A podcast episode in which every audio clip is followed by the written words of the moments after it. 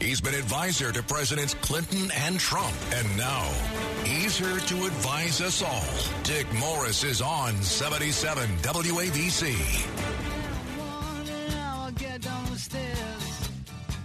Clowns to the left of me, jokers to the right. Here I am, stuck in the middle with you. Yes, I'm stuck. So I've done speech writing for Donald Trump and Bill Clinton. And uh, I just got a new client uh, named Vladimir Putin, who is the uh, president of Russia. And uh, for my maiden speech with him, I decided that instead of writing a conventional speech, I would write a song. So we are now having the new the text and script of the new song for Vladimir Putin that I wrote. I'm a loser. I'm a loser.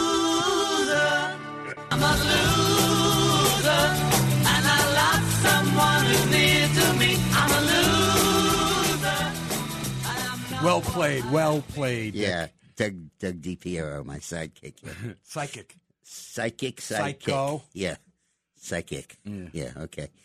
Now, um, when we look at the Ukraine war, we have to understand what we what we're learning about the war and about military and about the relative strength of different countries. Um, wars are fortunately very rare, and the uh, U.S. military has basically been living off the lessons learned in Afghanistan and also learned from Israel's ba- ongoing battle with the Palestinians. But those lessons are, are few and far between, and they have had very little to do with the scenario we've been preparing for ever since the beginning of the Cold War, which is a military confrontation with Russia in Central Europe. And now we got one, and it's worth studying it to understand the lessons. Remember what Santayana said, the philosopher, French philosopher those who do not learn the lessons of history are doomed to repeat it. Yes. That didn't mean summer school, guys. This means, you know, doomed to repeat it till you get it. Um, and there are a couple of key lessons that we need to learn here, and we need to understand how important they are. The first is that the in, the key element in military strength is the intellect of the soldiers, the intelligence of the soldiers. I don't mean military intelligence. I mean brights, the smarts Common And- sense and well, common sense, but certainly technical skill and ability. And uh, the problem is that Russia doesn't have any of it. Uh, they have lots of weapons that they've made. They're pretty good at that, and uh, and they've done very well in building rockets and missiles. But in terms of the intellect of the average Russian soldier, it is terrible, and uh, you're just looking at it as you see this war unfolding for example, they're very bad at small unit operations of individual groups of small groups of soldiers. Uh, they're very bad at coordinating their air offensive and their armor and naval in some instances. And it basically is that they're drafting a bunch of idiots and morons. the only way you serve in the Russian military is to be clinically dead intellectually. If you have an ounce of sense, you avoid the draft yeah, right. there are many ways to do it, and uh, and the and they absolutely scraped the bottom of the barrel in this. We used to do the same thing, but when we ended the draft, which Nixon did for political reasons, we decided we had to recruit smart soldiers, and we trained them like crazy. It's unbelievable how often American troops are trained in combat-like situations. And uh, the result is that we can trust low level commanders to make the right decision. We can trust soldiers not to steal the stuff we're sending them to fight, to fight with, and uh, and everything that the Russians can't do. The we've often said in the past that the key to winning a war was having more troops. Then in World War II, it was having more production of weapons. Now, and it's had in the recent past, it had seemed the one with the best technology. But now there's a fourth criteria the one with the soldiers who are best able to use the technology that we provide them with. Now, the second point that I think we need to absorb is that war, behind warfare, it's no longer nearly as important which country is winning against which country. What's important is is the offense winning or the defense winning? And throughout history, those two elements, offense and defense, have alternated for control of, of the battlefield. In uh, in the 19th century, the great determinant was the horse and the ability of a horse to outrun a soldier, and cavalry and uh, that that mobility was a key element, and the other element was the cannon and the machine gun, the ability to mass firepower. So the offense had a tremendous advantage in the 19th century. Um, then uh, in World War II, World War One, the offense ran up against the machine gun, and the, and it got destroyed. And the ability of the offense to dominate the battlefield ended because the factor of time involved in reloading no longer happened and no longer drained them. Then in World War II, the tank came along and the airplane, and that changed warfare again, this time in favor of the offense, because you could bomb the hell out of a country and you could attack with a tank and no machine gun, doesn't matter, mm. bounce off the side of the tank. Mm-hmm. Then we entered the era, the modern era, in which the key variant was technology, and particularly the ability to guide weapons remotely from the place you fired them to the place it's supposed to hit. We call that GPS to get lost on the way to a friend's house. Oh house. yeah. But but in military terms, it guides a missile and guides a shell directly to its target. So the factor of missing doesn't ha- exist anymore. If you can see it, you can kill it. And then over the horizon, we can do it too. So that gave offense the tremendous advantage. But then the defense came along and decided the way to handle this was to equip the individual soldier with the capacity to wreak havoc on the enemy. And that's why the Army had a recruiting, recruiting slogan, the Army of One. And that was absolutely true. great. You send the one guy out there and uh, a woman out there, and on his back is a uh, Stinger missile or a cruise or a um, javelin. javelin missile, Yeah. and he can take out a tank. And the missile costs maybe ten thousand bucks, and the tank costs maybe ten million bucks. Yeah, right. And uh, you can you just can't afford the attrition of losing those weapons. So that tilted the balance back to the defense, where it remains today. And a big reason Russia is losing the war is that it's on offense, and the Ukraine is winning it because it's on defense, and therefore the soldiers' power is magnified by the nature of the precision-guided munitions. Hmm. The other element that I think emerges from this war is that the real weapon in warfare is not the bomb, not the shell, not the bullet, but energy, oil, and gas. That's the real variable. And uh, ultimately, it doesn't matter how much we sanction another country or what we do in trade with them or what embargo. The real question is uh, what, what do we do with energy? Uh, we could sanction countries till hell freezes over, but it wouldn't make much difference if we let the energy continue to flow there. And one of the big vulnerabilities, the huge vulnerability, the 800 pound gorilla of vulnerabilities, is that China doesn't produce any energy. They produce everything else, mainly copying our technology. But they have maybe 3 million barrels a day of oil that they extract from China out of 100 billion, 100 million a day in the world, 3%. And they use about 25, about 15% of global energy use, and they produce like 3%. Wow. And uh, in confront, and when you look at the war in the Ukraine, the central reality is that E- Europe was was stymied in intervening in that war because they were dependent on Russia for energy, and for all the size of the Red Army and the technology, that isn't important. What's important is its control over energy. The not well read army. That's right. And and by the way, when we talk about uh, the going to climate change issues and trying to stop global climate change, that is really disarmament, because our main weapon is our energy and our oil, and if we trade them in for a bunch of windmills and Oh sunshine, God. uh, it's not going to be much help to us in a war. And you can look at this war and understand the central importance and the central role played by energy. The next thing that I think is important is that the futility and the stupidity of mass civilian bombing, whether by shell or shelling with cannon or with aircraft, all it does is make the other side mad and angry and bitter and entrenched, and it cultivates their side in global public opinion. Well, it's so horrible, just so horrible across the board. It, and, and the media captures it and makes it just as horrible as it really is. And that brings me to the last element, which is global public opinion.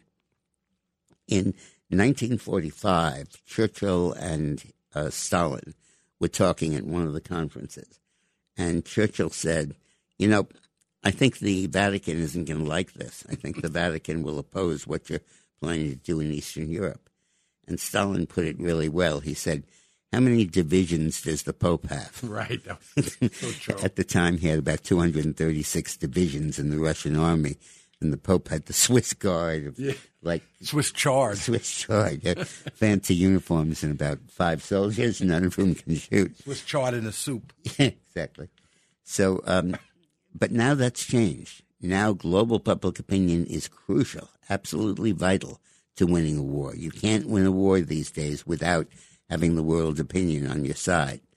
Because the major weapon you need to win a war with is economic, economic sanctions, which means you have to get countries to do without the goods of the bad country in order to punish it and deter it from by fighting and get it to surrender. And to do that, you need a consensus of global public opinion. And we never could have done that without mass civilian bombing. And the fact that we've done it makes us tremendously powerful on the side of the war. Uh, there's the old saying, might makes right. Well, right now, right makes might. Because the more the world sides with you, the more they're willing to observe economic sanctions and punish the country that's invading. So I think we come around to Tina Turner's prescription for world peace.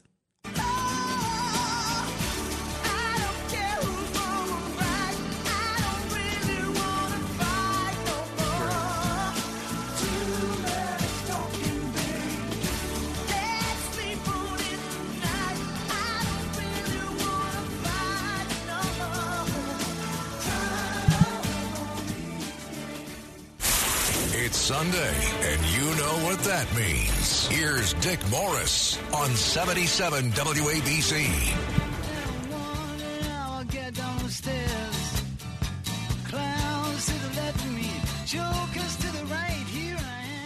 One of my favorite things about this show is my ability to listen to and talk with some very interesting people who are you guys, who, women, listening to this show.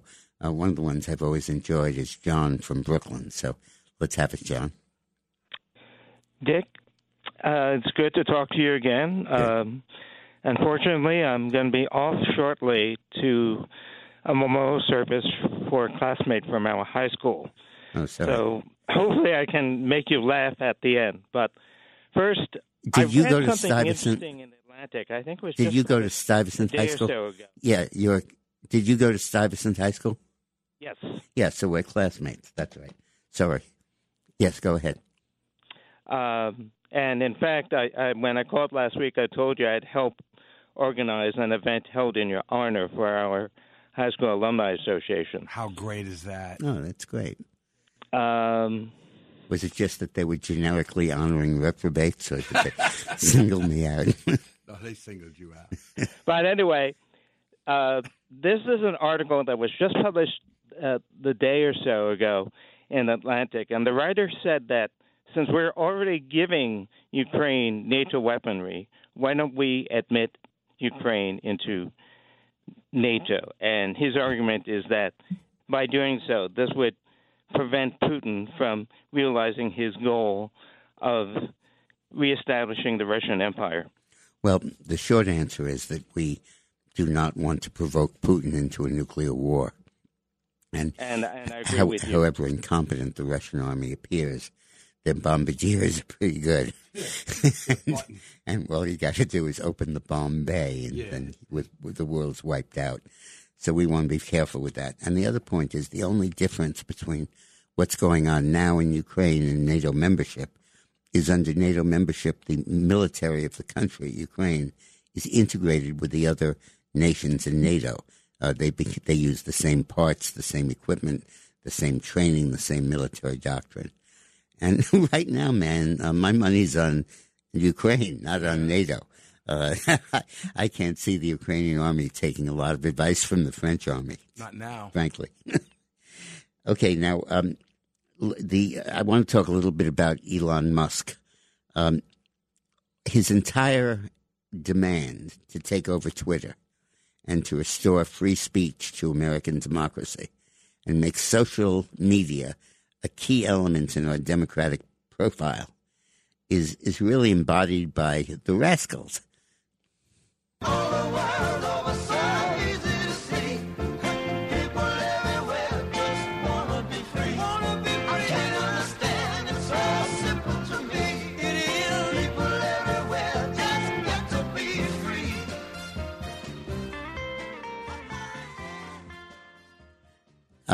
What he's doing is is freeing uh, a key element in communications, and in fact, because the Twitter is primarily uh, overwhelmingly used by younger people who have the lower voter turnout, educating them and keeping them posted on glo- on opinions throughout the world and facts is a very important mission.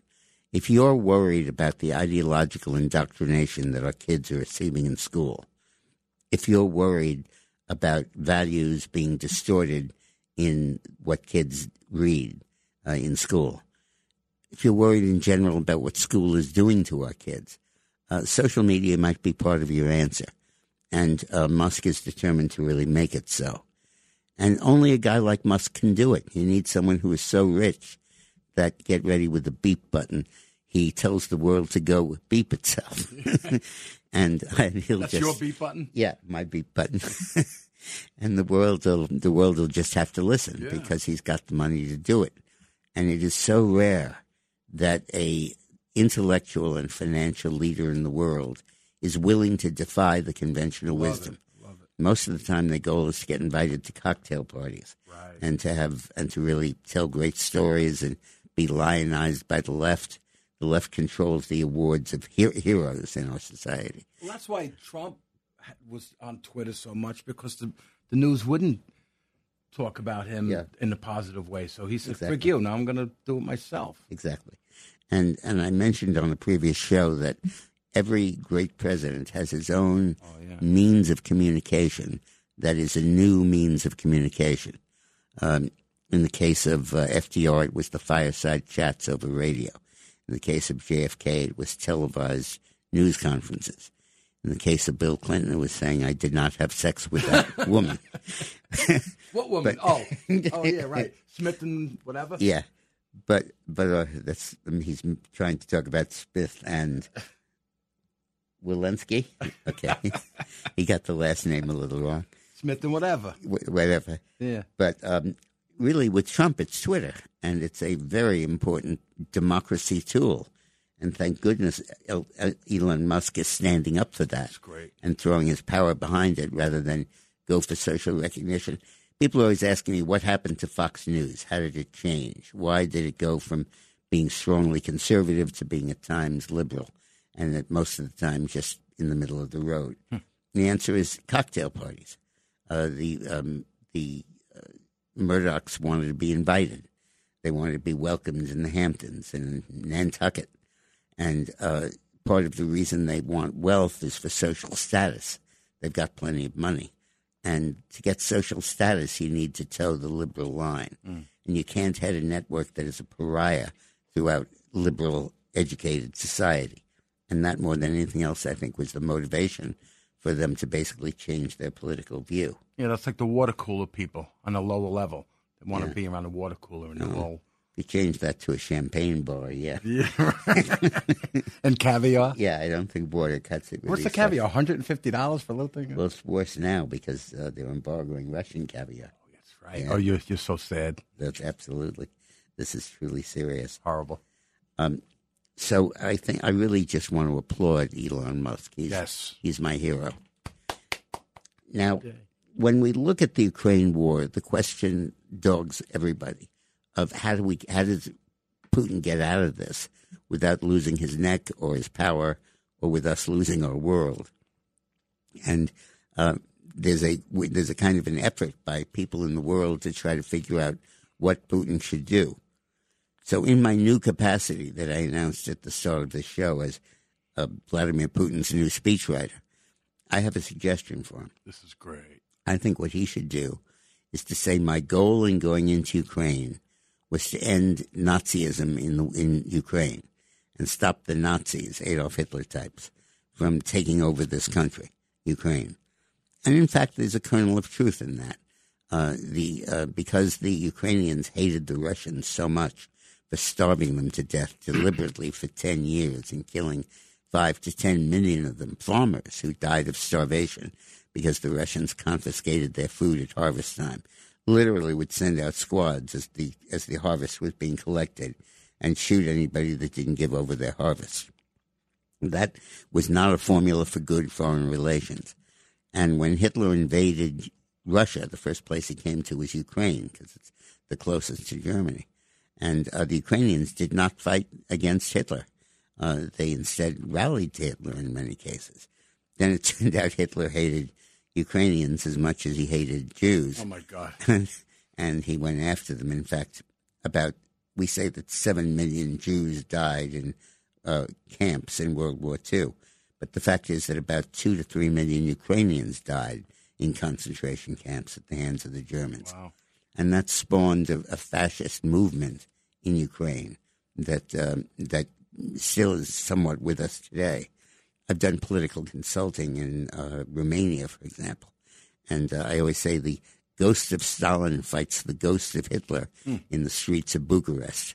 The right has never gotten over being fascists, and the left has never gotten over being communist. So there's a kernel of, kernel of truth in that with Putin. But the main thing is there is no. It's not a Nazi country. It's not run by the Nazis. Uh, one of the military units defending um, one of the major American Ukrainian cities uh, is nominally Nazi. They have a swastika-like design that supposedly is their emblem, and uh, they're holding Mariupol against all odds now with Russians fighting it. And they they are Nazis. It's true. I mean, they're not a global threat, but they're not good people. So uh, Putin should say, "I've extinguished Nazism. I've saved the world from." Another country going Nazi, and we know what that can happen to the world. And even if the world doesn't believe him, it doesn't matter. If he believes that he's saving, he's he's got a uh, saving face way out. and if his people believe it.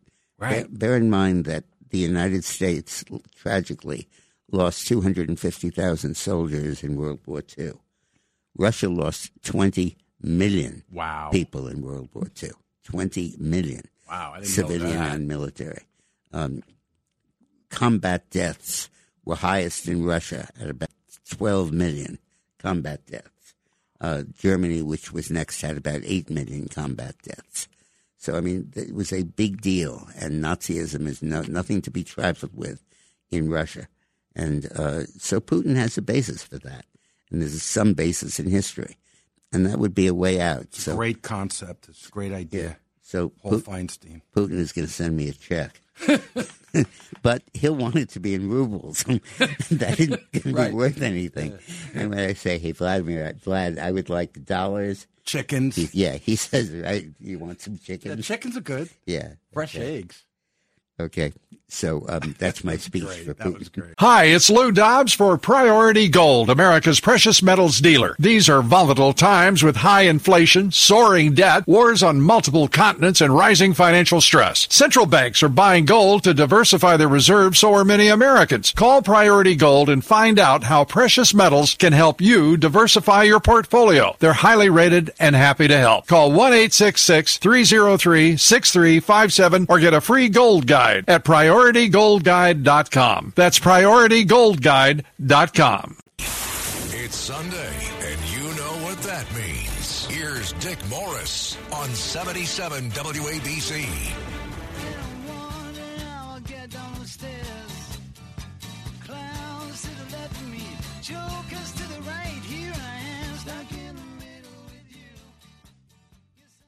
we um, we're we're looking at horrible warfare in Ukraine, but there's another war being waged, and I don't know if we really are conscious about it.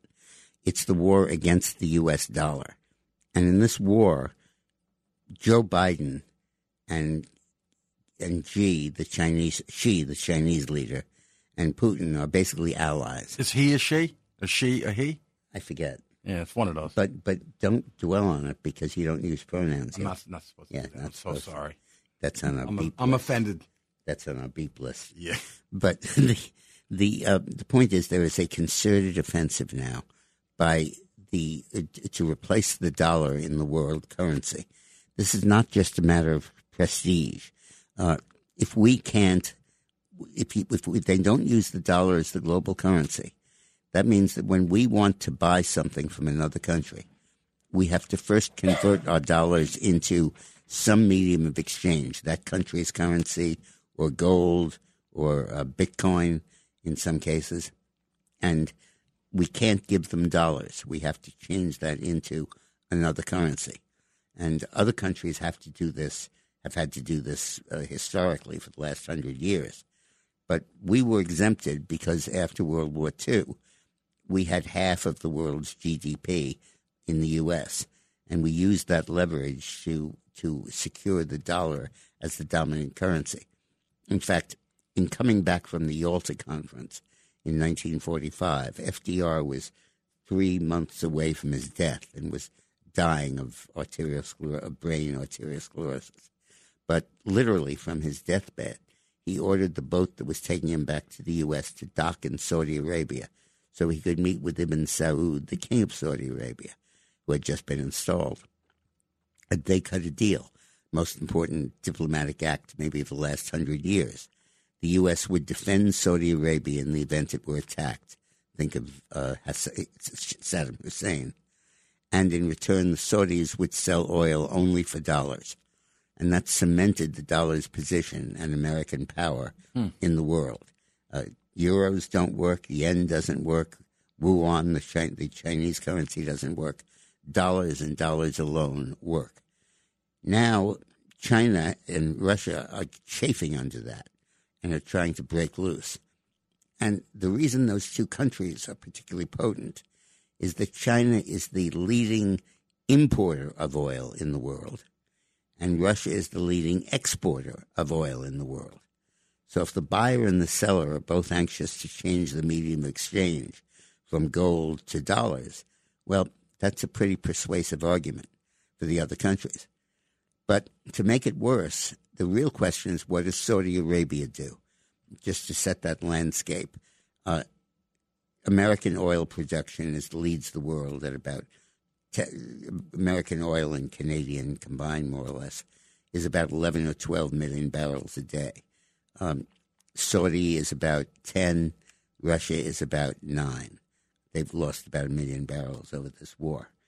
So if Saudi Arabia and Russia were to join with China, and the three of them say we're not doing business in dollars, and there's even some chance that India and Brazil and a couple of other coun- countries, big countries, in what's called the Quad, not not the Congressional Quad, but the International Quad, which is India, uh, Japan. Um, uh, I shouldn't have started the list, but Brazil. anyway, those countries join. That really could be a formidable thing that could force the rest of the world to denominate their trade in gold. Um, I do ads on this station for the Patriot Gold Group. This is not one of them. but it does mean that, that there's going to be a vastly increased demand for gold throughout the world. Is there a benefit to doing this? This, you know, Russia and China, and is it what's the benefit of For them, wrecking the dollar, wrecking the U.S., wrecking us? Uh-huh. yeah, it's as good as sending in troops. yeah, right. I mean, that's the real Just goal. wanted to hear it from you. Yeah, and um, and and it's very very effective. Now, why? But if Saudi Arabia doesn't join, then it's not a significant threat because Saudi Arabia is, uses no energy and uh, and and imports no energy, so it makes it all, and they don't have much of an So oh, economy. a president like Trump would be able to talk to them and say, Yeah. don't do this." Absolutely. Biden's a dunderhead, so that's And- not going to happen. Well, he's worse than a dunderhead. Uh, he has antagonized the Saudis beyond belief because the left in the U.S., led by the Washington Post, is mad because the Saudi king and ruler, MSK, MSK, Mah- MBK, an MBS, Yeah, I can't right, get those straight. uh, Mohammed bin S- Salman, uh, had a columnist for the Washington Post murdered by his agents in Turkey after they lured him into the uh, Russian embassy and uh, to the Saudi embassy. I'm sorry, and, uh, and that was a huge international bit. And Biden is rallying to punish Saudi Arabia without the least understanding that doing that alienates probably our only important ally in the world uh, over a matter of principle, which is nice. But uh, come on, guys, it's not worth the whole future of, of the U.S., and it's not worth giving China that weapon and that power. he wants to hug a tree type of thing. Yeah, well, a, a, a dead tree. Okay. but but uh, Idiot. In fact, you could accuse him of treason, I guess, couldn't you? Oh, it is a Morism. Yeah, sorry about that. on Sorry about that, guys. on fire. But um, so so really, the dollar is under assault right now. And the other problem is, which may sound like a good thing to many of us, is we would not be able to borrow much money on the globe. We wouldn't be able to run a huge budget deficit like we do these days, in excess of a trillion a year. And that may sound good, but it means no more Social Security checks, no more Medicare, uh, much less money for defense. But wouldn't this hurt the, the whole world? Yes. If they damage us, they're going to damage the world. It would, but not as much as blowing up the world. Yeah, It's their right. other alternative. And these guys are not playing games. And uh, our, our vulnerability in the dollar is incredible. Now, there are two solutions to it. One is stop antagonizing the Saudis. And the biggest thing that's antagonizing them isn't just the thing about the report, about the, uh, hum, the dissident who was executed. It is that uh, the U.S. is going back into the nuclear deal with Iran Oh, God. and the Saudis are scared to death of Iran with nuclear weapons because Saudi Arabia and uh, Iran are really the two competitors for global leadership in the Middle East. And uh, the Iranians are determined to destroy Saudi Arabia. It's in the same category for them as Israel. And if they ever get the bomb, we probably have to give the Saudis the bomb too. But it would really be tough, and you can't count on the restraint of the Ayatollah because it doesn't exist. And uh, so that's really serious. And when they see Biden flirting with re entering this arms deal God. with Iran, it drives them ballistic. It drives them crazy. And uh, so, Trump and Kudlow. That's what so it's a completely, it's not just a useless deal with Iran. It's very counterproductive in that it empowers our most necessary ally, Saudi Arabia, and uh, one of our staunchest allies over the years, uh, all for really no reason. So, uh, so I think that that we have to rally to the defense of the dollar, and the way to do that is to stop the Iranian arms deal if we ever sign it. Secondly, to increase our oil production and energy self sufficiency. Because once we have that, uh, oil sells for less. It doesn't matter as much, certainly doesn't matter as much to the U.S., and, uh, and it lets us operate with impunity and takes away the vulnerability that Russia and China are exploiting. So it's very important. So basically, let's take the Crosby, Stills, and Nash position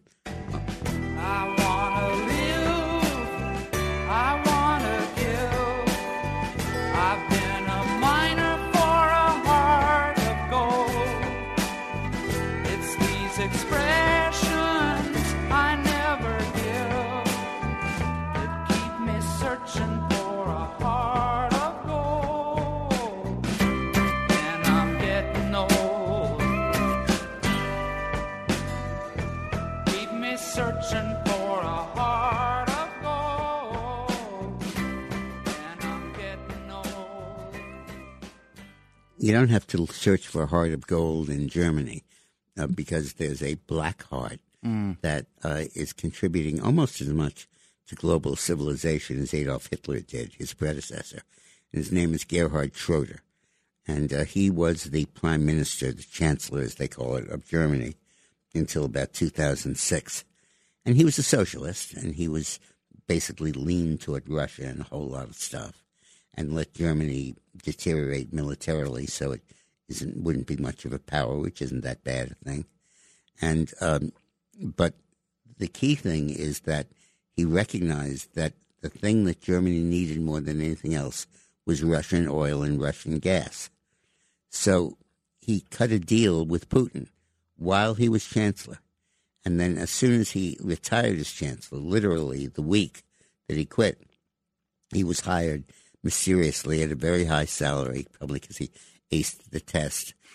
on um, Like as- Hunter Biden did? yeah, exactly, as the head of uh, of the pipeline company Nord Oh, how Stream two and he has an undisclosed enormous salary, and he's basically become Putin's propagandist.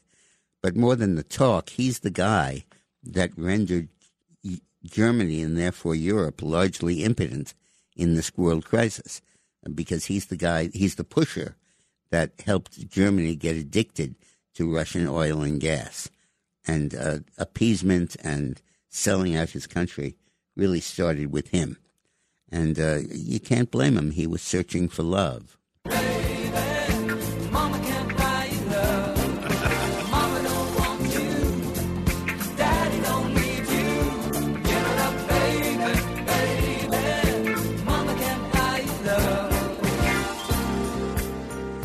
So um, I should have played I'm a Pusher Man. Yeah, you should have. That's right. But the um, fortunately, we're getting past his legacy, and uh, but he still has his job. He's still paid a vast amount of money. The European socialists won't investigate him when this is an obvious, not just Why not? conflict of interest, because they're all socialists themselves.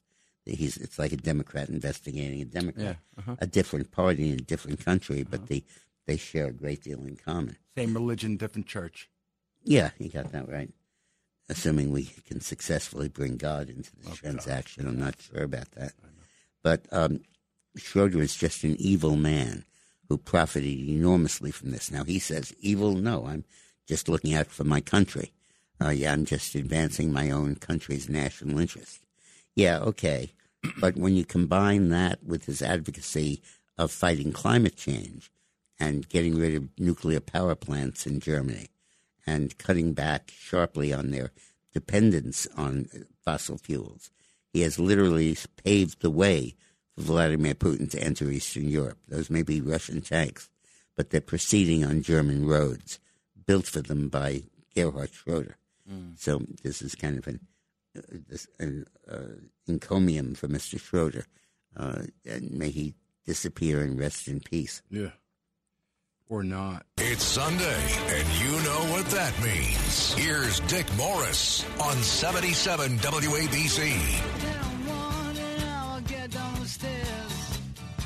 Clowns to the left of me, jokers to the right. Here I am, stuck in the middle with you. Let's go to Stu in Brooklyn. Hi, Stu. Uh, good afternoon, Dick. Good. Dick, you mentioned uh, some of the weapons. Maxim Litvinov also added food as a weapon. Dick, the uh, check engine Who, who added Russian food? I'm sorry. I, I didn't get who What? you said added food as a weapon. Maxim Litvinov. Litvinov. Lit, Oh, the fi- foreign minister of, of Russia. Yes. Yes. Uh-huh. during Stalin time. Dick, the uh, there is a solution to all of this that doesn't require a lot of boots on the ground. Just some very special ones who are uh, warriors, and that task would be to take out the key points of the Russian oil infrastructure. And why that isn't being done, you know, I'm sure there are a lot of reasons, but that would put an end to all of this. Well, the main one, Stu, is that those are European companies. I mean, it's a Russian owned company, but that's basically a European pipeline that Schroeder owns. And uh, Germany would not take it kindly if we blow up their access to oil and gas. Uh, the whole reason that that Russia has this power in the first place is that they built this pipeline and it went through Ukraine. And when the Russians tried to take over Ukraine, uh, to keep Ukraine 20 years ago after the Soviet Union broke up, the uh, Russians cut off the supply of gas and oil to Ukraine, and uh, Ukraine retaliated by cutting off the flow from through Ukraine from Russia to Germany. And Schroeder said, "We can't be having this. We can't let Ukraine compromise our energy and our industry. So we're going to build Nord Stream two, and uh, we do not want to be in the position of bombing, in effect, a pipeline that's that's run by our allies." But thanks for calling, Stu. Good point. Let's go to Jay in Ohio. Hi, Jay. Hi, Jay. Hello, Jay. Yeah. Hi, Jay. Yeah, uh, You're on the air. Yeah. Yeah. Uh, listen, the Russians are in it for the long haul. Let's let's face it. I mean, the Europeans are not involved in helping the Uk- Ukrainians. I can't. Uh, you cut it off. I don't know Uh, about yeah, that. Russia's in it for the long haul, but the, Can they handle the it? only hauling they're going to have to do is to haul their asses out of Ukraine. U-Haul. after they get beaten. Yeah. The, uh, We haul. Yeah, this is leaving Ukraine will not be voluntary for Russia. Put it that way. Now, while we're talking about issues of free speech and freedom, let's talk about the the would-be Speaker of the House, Kevin McCarthy. Uh, he's the he's in line to be the Speaker after we throw out Pelosi in the election. Yay. And uh, the the I hate to call it a committee, the January sixth committee that's designed to keep the January sixth riot alive in the hearts of the American people Oh, of course. and continue the deception that accused it of being an insurrection when in fact it was a protest. It was an unarmed protest. And the only people who were killed in it were cops who were largely killed as a result of. Uh, no, I'm sorry. I- The I- woman, right? yeah, the woman was killed. No cop was killed, I'm- believe. Just one But- woman, I think. Yeah, a protester. But the uh, but it, it beca- but it's become an absolute witch hunt. It's like the House American Activities Committee used to be, uh, when it going after so-called communists and casting a very broad net to try to discredit anybody who is slightly liberal. And now this committee is performing the same service for Biden and the radical, crazy Democrats. And they have ensnared Kevin McCarthy in that web. Uh, McCarthy spoke with Trump probably daily during this period of early January. And, uh, and it was a legitimate conversation because the House was involved in certifying the election results. And um, Trump was saying, You're certifying a fraud. And that was a good comment. He had grounds for saying that. It really has never been investigated properly or impartially, and it needed to be. Uh, Trump did not foment a revolution. Trump did not, not. stoke a mob. Trump did not do any of that. And when they asked McCarthy about his conversations with Trump, he, in their, the media says he lied. Now, I believe that, that those conversations should have been, and in fact legally were, covered by presidential privilege. And the point of presidential privilege is the president needs to be able to express his random thoughts, express the jottings on his notepad, express the ideas in his mind, and not be accused of of acting on them. They're not decisions; they're just musings and ideas, and that's all that Trump did. If Donald Trump wanted to start an insurrection in the United He States, would have. He would have, and you'd right. you'd know it. You'd know it. You wouldn't need a committee to investigate it to find it out. But uh, they have decided this is the, the the cross on which to hoist Kevin McCarthy. Just another another thing. Just another thing, of course. Yeah, oh, that they're doing. Yeah, absolutely. But um, this heritage of suspicion and and doubt, which is being laid in here over Kevin McCarthy, might derail his bid for Speaker, and that would be a terrible thing because I think he'd be a pretty good Speaker. We're caught in a trap. I can't walk out because I love you too much, baby.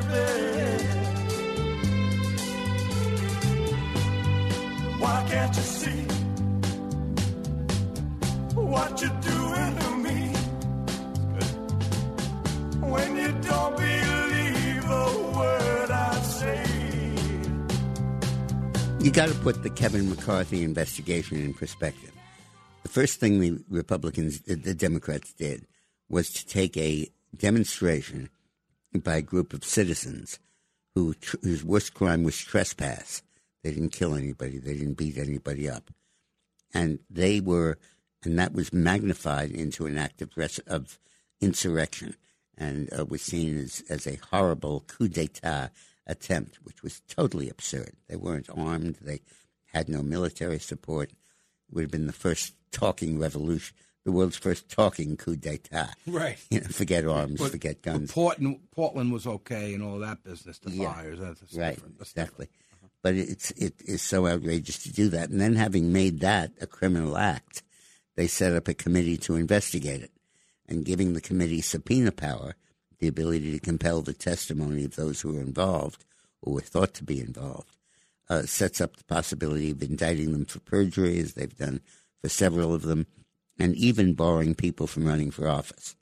The ultimate goal of this is to disqualify Trump as a candidate for president. Right. And the bogus way they're planning to do that is to invoke a little noticed portion of the 14th Amendment, or 15th, 15th, I think, that was passed after the Civil War when the Southerners of the states that were readmitted to the Union uh, after they lost the Civil War were seated in Congress.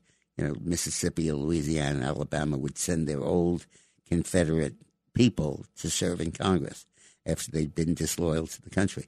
The worst example was a guy named Alexander Stephens from Georgia, who was the vice president of the Confederacy right under Jefferson Davis. And Georgia elected him uh, to the Senate after the Civil War. And the Northern members who had just won the war said, "We're not letting this guy into the into the Senate. For God's sakes, we shouldn't even give him the right to vote. He was a traitor in the worst possible sense." So when they passed the fourteenth or fifteenth, I'm not sure, amendment, they included a clause in there that said, "If you have been in rebellion against the United States," and by that they meant the Civil War, with you know like a million Southern soldiers uh, you can't serve in elective office and we won't give you the right to vote. Actually, we'll give you the right to vote if you swear loyalty to the Union. And um, the Ku Klux Klan was singing songs. Ain't asked no pardon for what I did or what I am. I won't be reconstructed and I don't give a damn. and um, Funny but- that you know that song. yeah, oh, it's on the charts.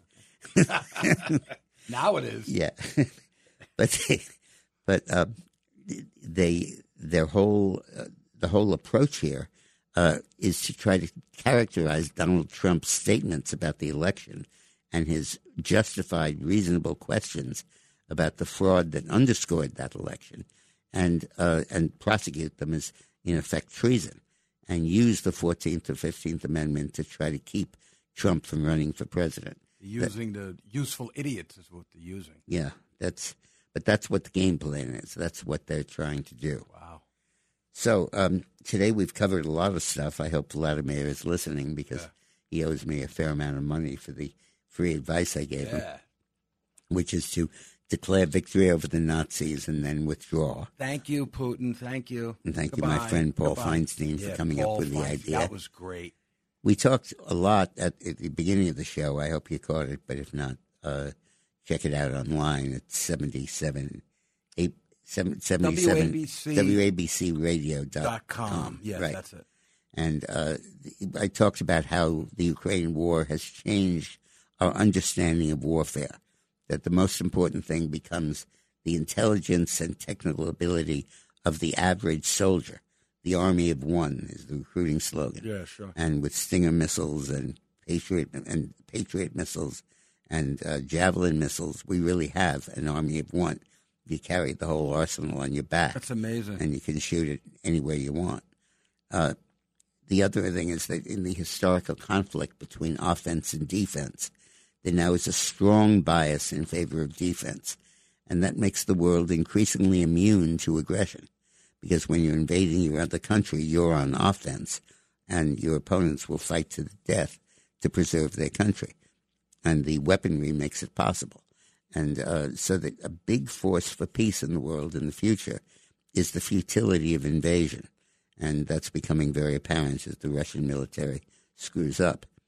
The other point I made was that the energy, oil and gas, is really the nuclear weapon in warfare now. Uh, nobody's going to use nuclear weapons, but they are going to use cutting off the flow of energy, and that really is the the most important weapon that exists.